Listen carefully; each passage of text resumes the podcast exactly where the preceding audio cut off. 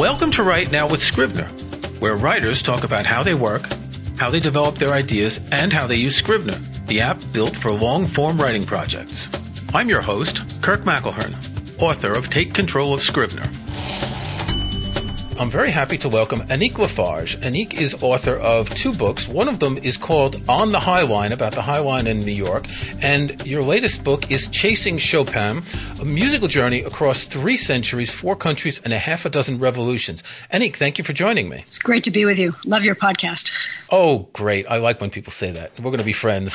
Annik, you have come into publishing books from having spent twenty-five years helping other people publish books. That's right. I was... Uh, I started uh, I started my career in publishing just out of college and went through, started in publicity and then became an associate publisher and, and I became a, an editor finally. And um, so I've been involved in all aspects of enabling writers, including I spent a lot of years um, recently, more recently, helping authors figure out how to set up websites um, for themselves, author websites.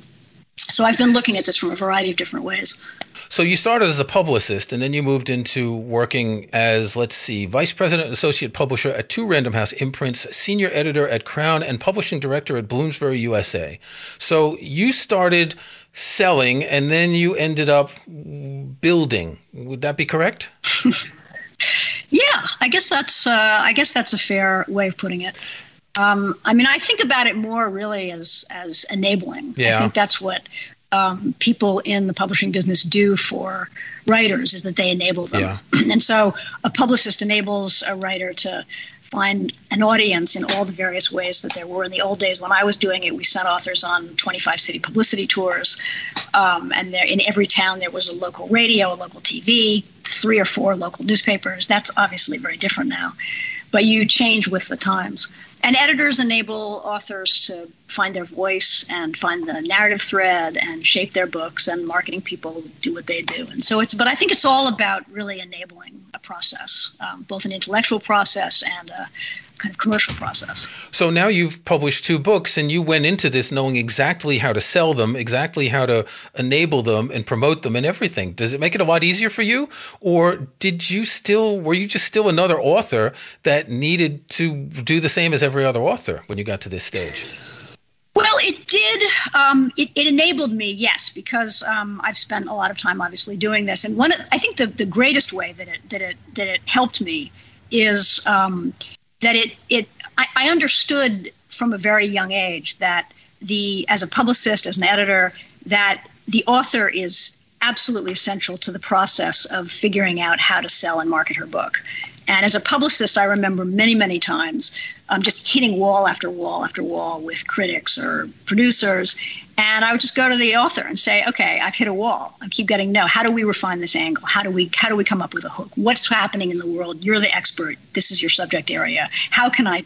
So it, it becomes a kind of problem solving um, endeavor. And so as an author, I really, you know, knew that a lot of the burden was on me, that the publicist who works at Simon and Schuster, who published my book, is not an expert in romantic music or Chopin or any of these things, and was going to rely on me to. And, you know, one of the, I know we're going to talk about Scrivener later, but one of the things that I loved about Scrivener was that in that left-hand um, uh, sidebar, I could have I, all of these, you know, these notes. And one of the notes that I had, or actually it was a folder and had multiple notes inside of it about marketing ideas. And so during the entire course, three or four years of, of working on this book, I would, every time I had an idea or I came across a, uh, a journalist who was writing about my subject, or there was a competition or all kinds of things, I would just throw it into that, um, into that file. And then when it came time to fill out my author questionnaire and give information to my publicist or have a meeting with my publisher, which I did, um, all that stuff was right there, you know, and I had an email list and I had, so I think that's, you know, one thing that I think a lot of authors resent the fact that so much of the burden is on them. They've written the book, they've gone through this whole process, but in fact it is, you're the expert. You gotta, you gotta do a lot of the heavy lifting. So it, not only did it not surprise or bother me, I actually felt enabled by the process.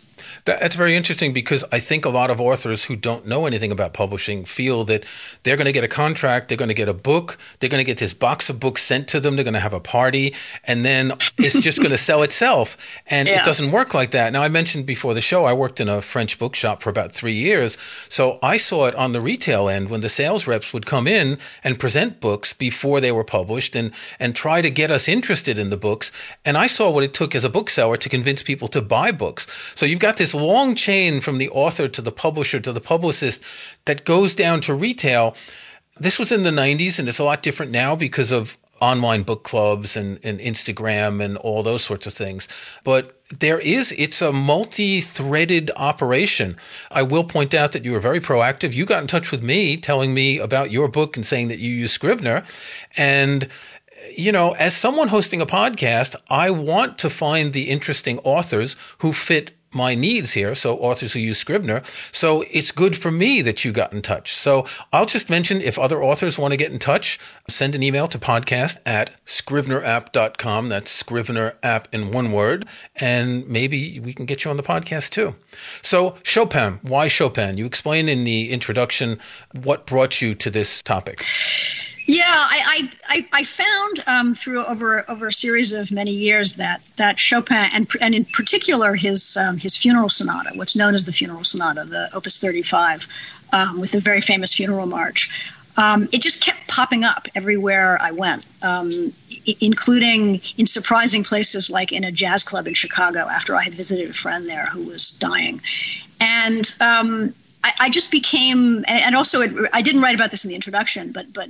It also, the last time I visited my mother before she died, um, in uh, in at Mass General in Boston, I took on the Amtrak train going home, and that piece just came into my head. But it wasn't the funeral march that we all know. Bum, bum, bum, bum, bum, bum, bum. It was the it was the middle section, which most people don't know, but which Chopin wrote in there um, as a way to almost kind of mitigate and and enhance the very sad and um, sort of more traditional evocation of death in music, and and I just thought that that's weird. Why would that more that that sort of major melody come into my head and not the, the minor melody? And so I started Googling and, and reading and thinking, and I and I just found that it was a really interesting way to to write about Chopin, to write about um, the, the fascinating period that he lived in in the nineteenth century. He, he was born in eighteen ten, died in eighteen forty-nine. And it was this just exuberant period of innovation in technology and music and publishing. And um, and he was very much at the center of that, but also very much on the outside of it, because he was a very super independent um, person who I found to be very different from the kind of cliche of the tragic, um, romantic hero that, that we've all kind of come to know. So that's why I did it. I'm an amateur pianist, too, and I love his music, and I played his music from the beginning. So, so that's why I did that. It is a fascinating period. It goes from Napoleon to the eighteen forty-eight revolutions. And as you mentioned, the innovation in publishing, inexpensive publishing led to the Penny Dreadful, as it was known in the U K, and other cheap forms of literature, serial literature, which all of the great authors, most people don't think that, you know, everyone from Henry James to Dickens and all those great authors, they all published in serial form rather than writing an entire novel and publishing it like that. Right. And of course, it also gave rise to the surge in publication of sheet music, which happened at exactly the same time that the piano itself was being mass-produced all over Europe and becoming affordable to middle-class families. So pretty much every middle-class home had a piano in it, and now you had the availability of sheet music because the, the Industrial Revolution Industrial Revolution brought the printing press, and the printing press enabled, um, you know, ma- mass printing of, of all kinds of things, including books, of course, but um, but also sheet music. So all these things kind of came together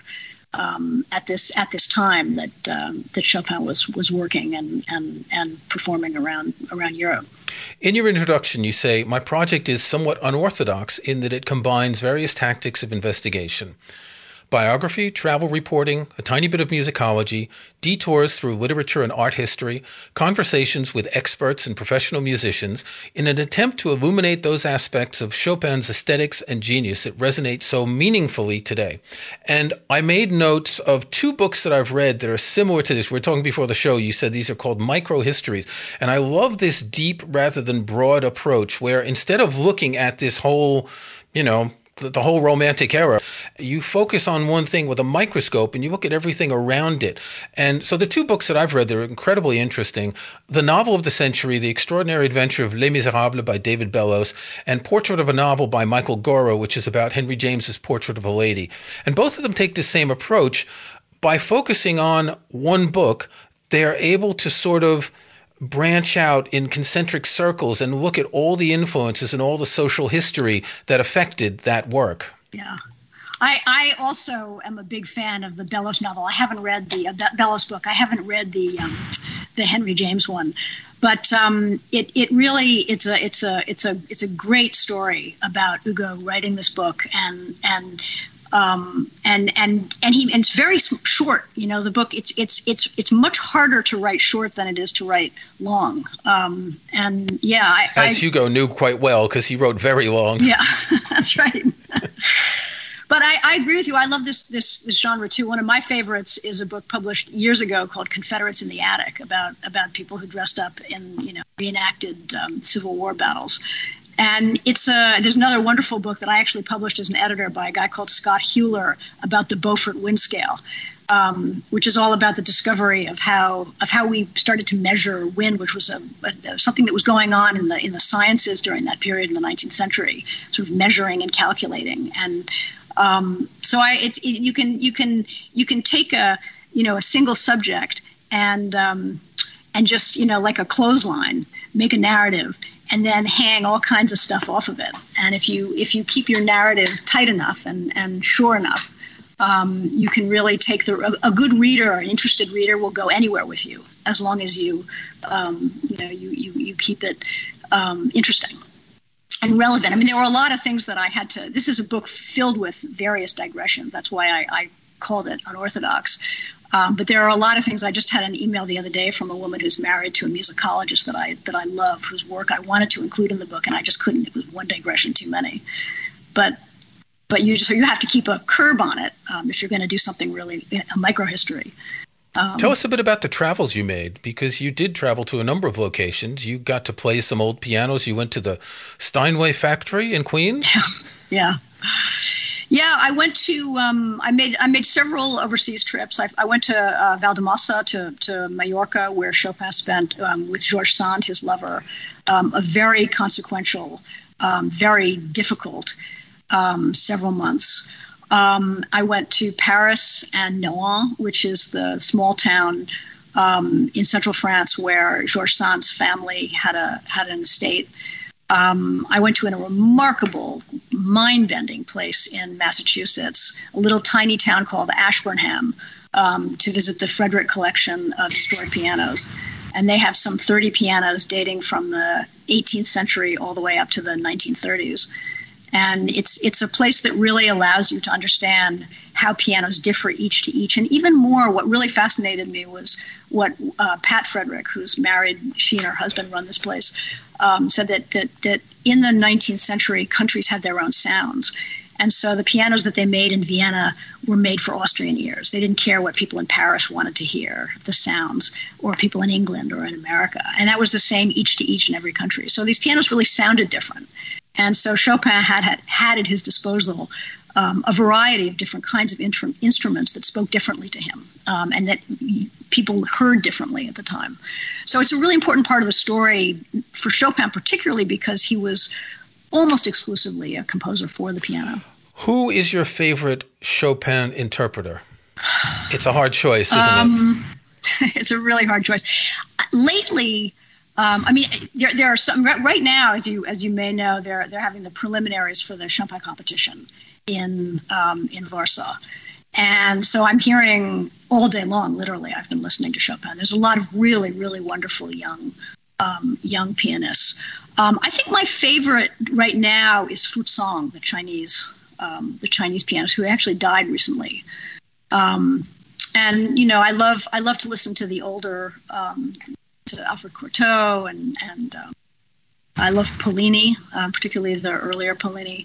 Um, there's a uh, there's a Chinese um, pianist whose works I admire greatly, who I wrote about, um, his called Yuan Sheng, you see is sitting on my shelf, who's um, who, who's a teacher in Beijing and is an expert on the um, on the historic piano. So I, it's it's a it's a really hard. Chelsea Guo is a is a young woman um, who just issued a C D that's very very good. Just came out a couple of weeks ago. Um, I like her a lot. So there there is no end to Chopin performers, is there? There is not. Yeah, there okay. is not at all. Yeah. Okay, we're going to take a break. When we come back, we're going to talk about how you use Scrivener. Okay, good.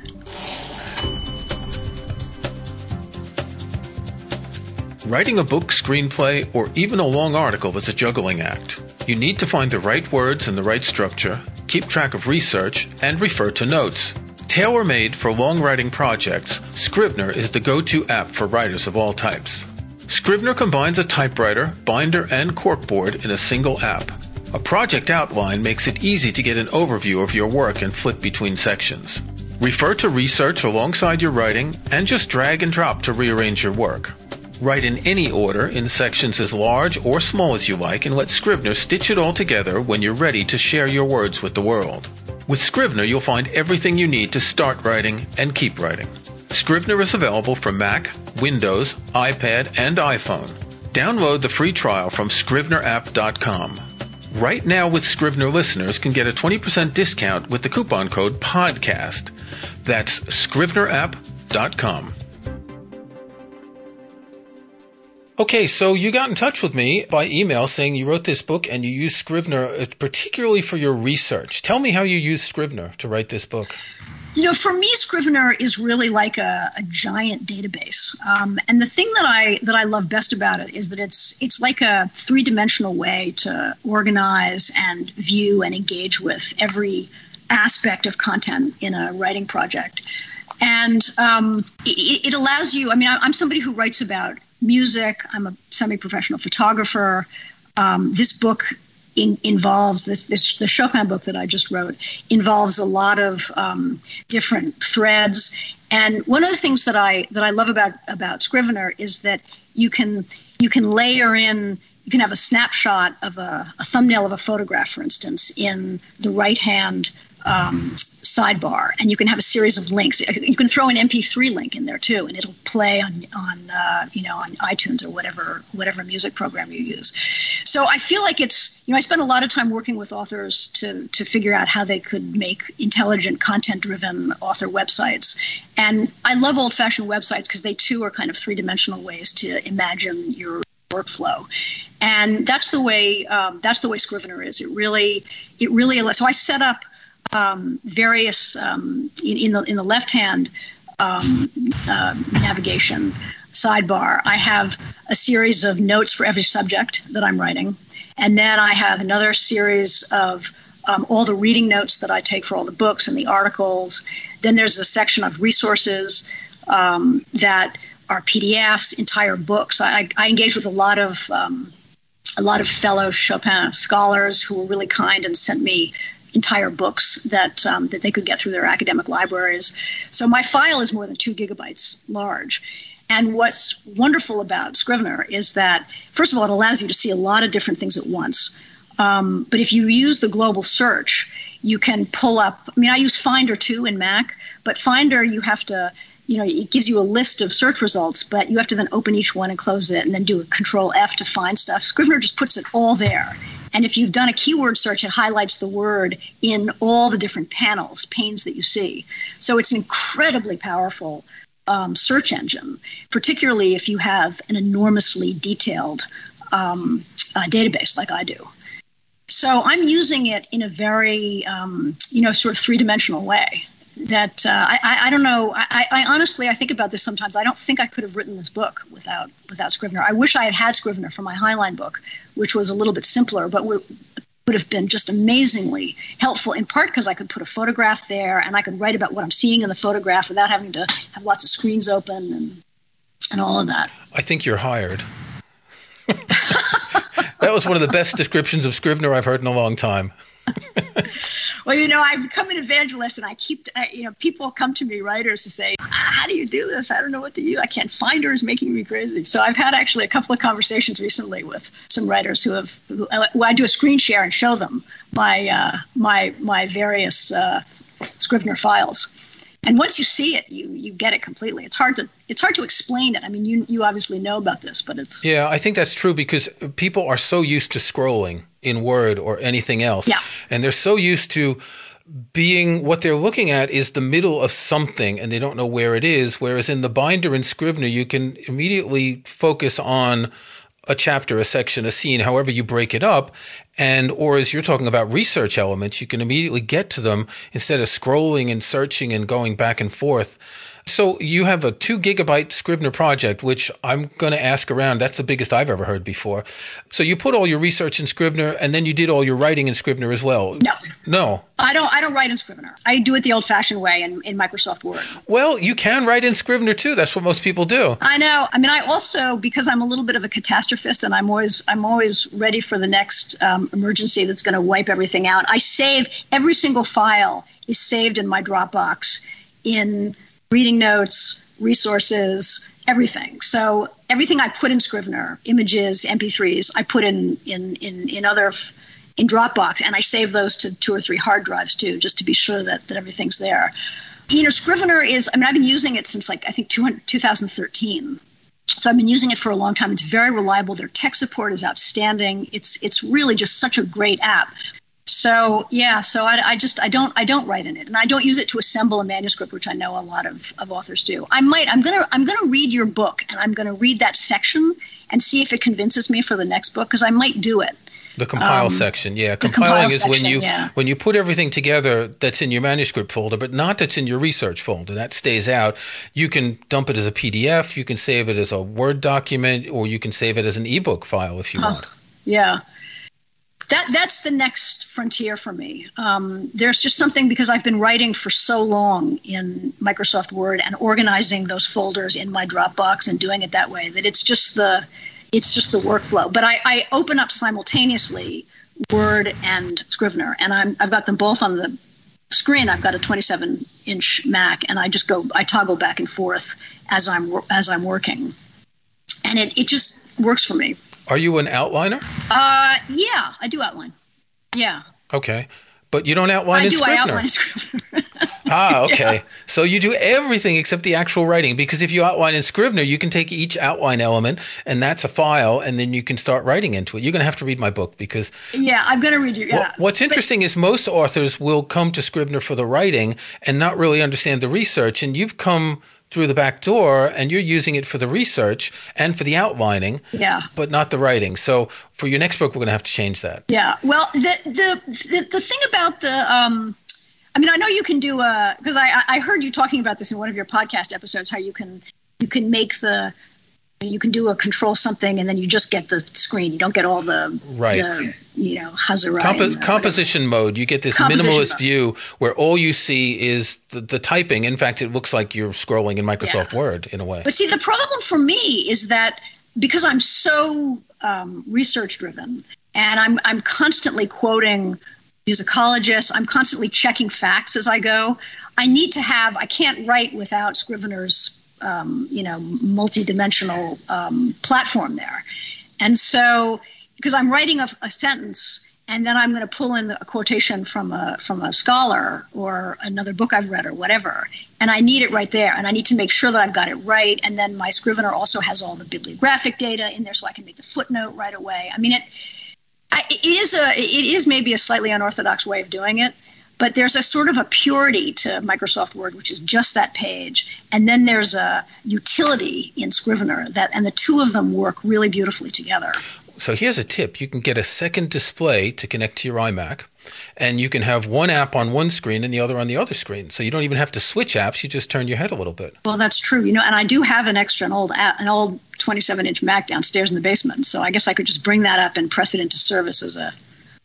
But then I've got two gigantic computers, and how oh. am I going to see an eagle flying by on the Hudson River? Question of priorities, right? I, I think if you're working on the book, right. you can let the eagles go because they'll be back. Or the. The woodchuck who lives under my under my study, you know, how am I going to see her if I if I've got you know yeah. a wall of computer screens? Yeah, no, I, I understand, but you can also write on an iPad, so then you've got a smaller screen. Oh no, no, no, okay, I, that, yeah, yeah, the iPad is yeah. Really? Yeah, no, I use the iPad to read the New York Times in the morning, and that's basically the. I don't I don't love the iPad. My partner loves the iPad, does everything on the iPad. Because I'm a, I'm not a developer exactly, but I'm a very, I'm a, I'm a heavy computer user. I use a lot of applications.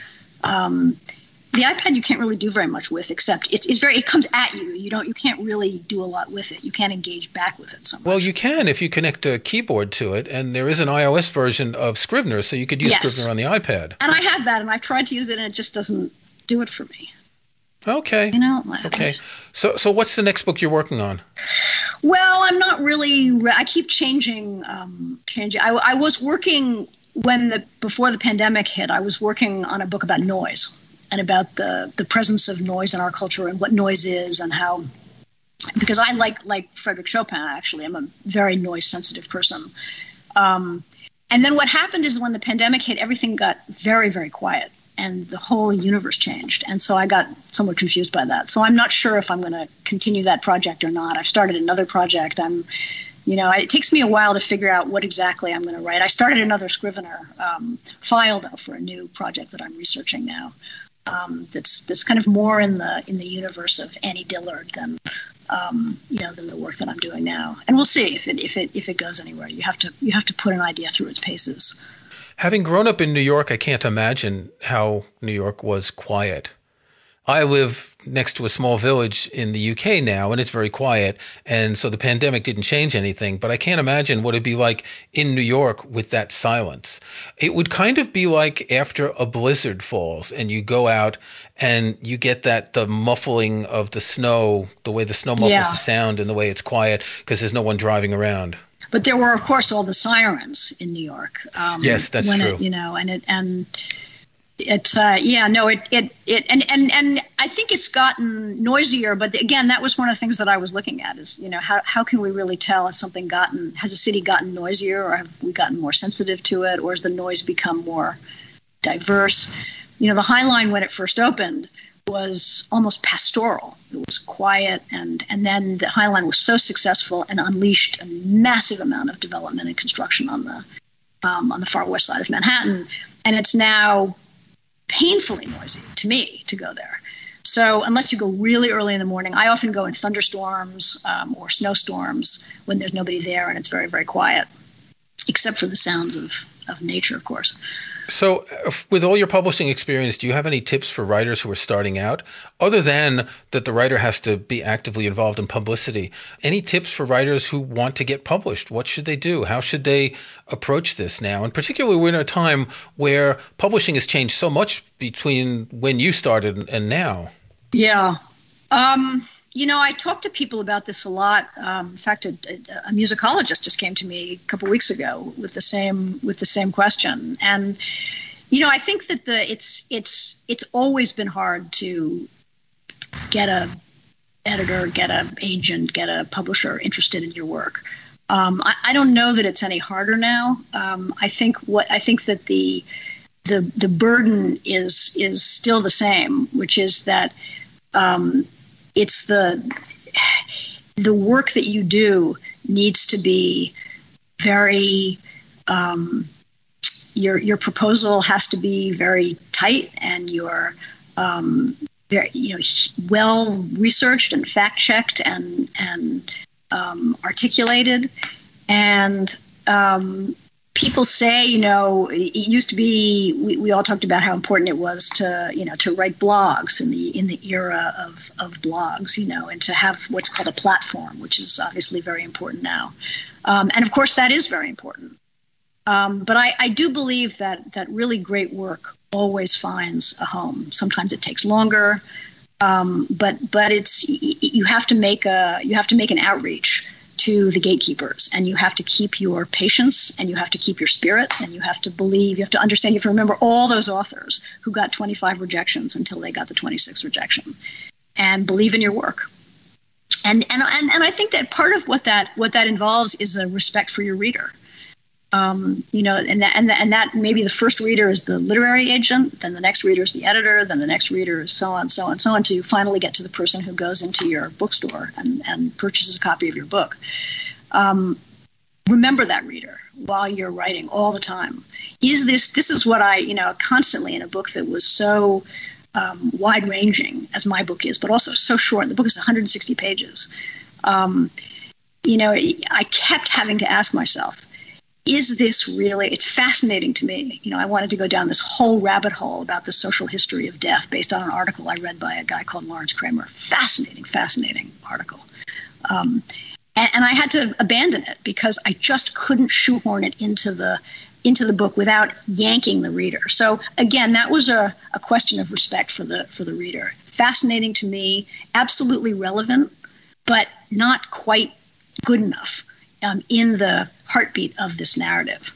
And and I think that's a lot of the work that, that that needs to be done. I think you have to be super, super critical. Being an editor myself helped me enormously because I, I, I developed a way to have a hat for being a writer, and then I would take it off and I would put on my other hat of being an editor. And I would actually say to myself, I would say it out loud to myself, you know, get that pole out of your, you know, really just, what are you trying to say? Cut it with all those fancy words. Just what, what are you saying?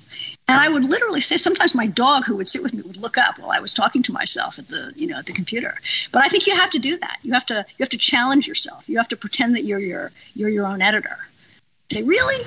You know, don't we know that already? Haven't you said that already? Does the reader really need that? Can't you find something more interesting? Can't you find somebody else to say the same thing more elegantly? All, all of these things.